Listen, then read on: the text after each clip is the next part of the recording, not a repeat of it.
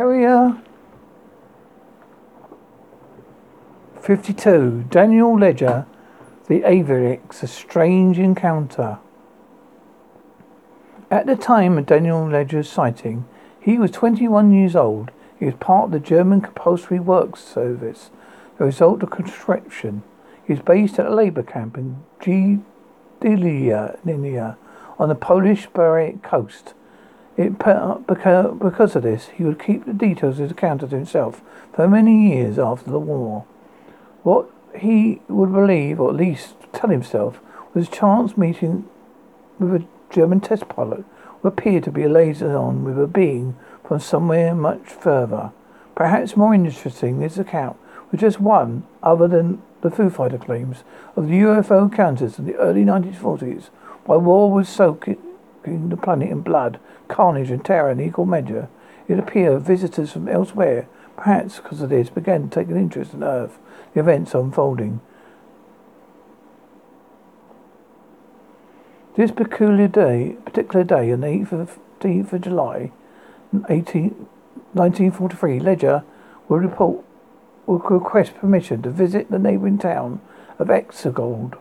He would set about out earlier on foot due to no transport being available. Because of this, he take a shortcut to his destination. Going over the sand dunes, it's a shortcut that lead him to a fascinating encounter. He was making his way for the dunes and an object would stand out in the line of sight. It was dull, metallic look to it. It appeared to have crashed in sand, and half of it was under the ground. In front of the craft, he could make out a figure, tight, black attire, hugged the figure body from neck to neck to foot. So much so that Ledger could clearly see the person was a woman. Long blonde hair flowed perfectly parted from her head. Ledger believed the woman to be one of the German female test pilots from the nearby naval base. A craft in front of her must be a top secret fighter plane. Ledger began an attempt to back away from the scene. Before he could do, however, the woman turned her gaze in, in his direction. The Aviatrix, mysterious woman, speak in a language he couldn't place. To him, it didn't appear to be anything like he heard before, previously. The woman appeared to be oblivious to this and continued to speak to him. Ledger would later state he had a feeling he could understand his native French. From the motives, motions of the hands and arms, Ledger could work out she was asking him to help her free the object from sand. He did as requested. As he worked the, the free the strange metal craft, he immediately he was taking details of her features and clothing. She was stunningly beautiful, but appeared to wear no cosmetics. The black suit appeared to cover her entire body. More than more over, other than her head and hands, her fingernails cut short, neat, without varnish. Around her waist was a black belt with a silver, small silver square around what looked like should be the buckle. As more of the craft became visible, they worked the sand together. You could see more detail. Ledger could later describe the object being two planes joined together. In between them were two rings a black line between them. Perhaps most notable was the lack of steams, joints, bolts, and weldings. The entire object was one piece of metal. The craft would finally come free after ten minutes of work. A look of appreciation on woman's face, as well as the tone of her strange words, was proof of uh, appreciation for his effort. It was at this point that the woman appeared to realize Ledger couldn't understand her. She stopped briefly to show him. He was looking in no direction, and then, then would point her finger to the sky, tap her chest, and then tap her hand gently on, the, on his chest. Bemused and enthralled, still telling himself this dramatic lady was a German test pilot, he watched as she pressed the silver square on her, her belt. Out of nowhere, a doorway appeared in a craft beside them. The woman went to the, enter the craft and motioned to Ledger that she, he should move away, presumably to be safe for his safety. The doorway then shut tight, giving the impression the outside of the craft was no such doorway existed.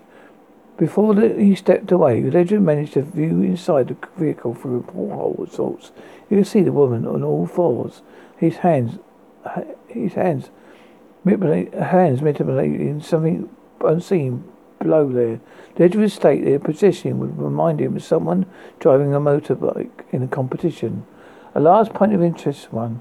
If you imagine some of the high-powered contemporary motorcycles, the positioning of someone on such a vehicle appears as if they were positioned, much like them being on their hands and knees.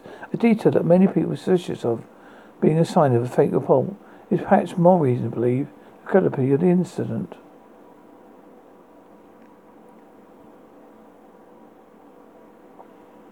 As Leisure made his way to the safe distance, he noticed the craft rising gently in the air. The two plates were turning, such an opposite direction to the other. The black band in between them was now glowing brightly. Suddenly, the object accelerated greatly, shooting directly upwards and out of sight. Many, many, many discount ledgers account for various reasons.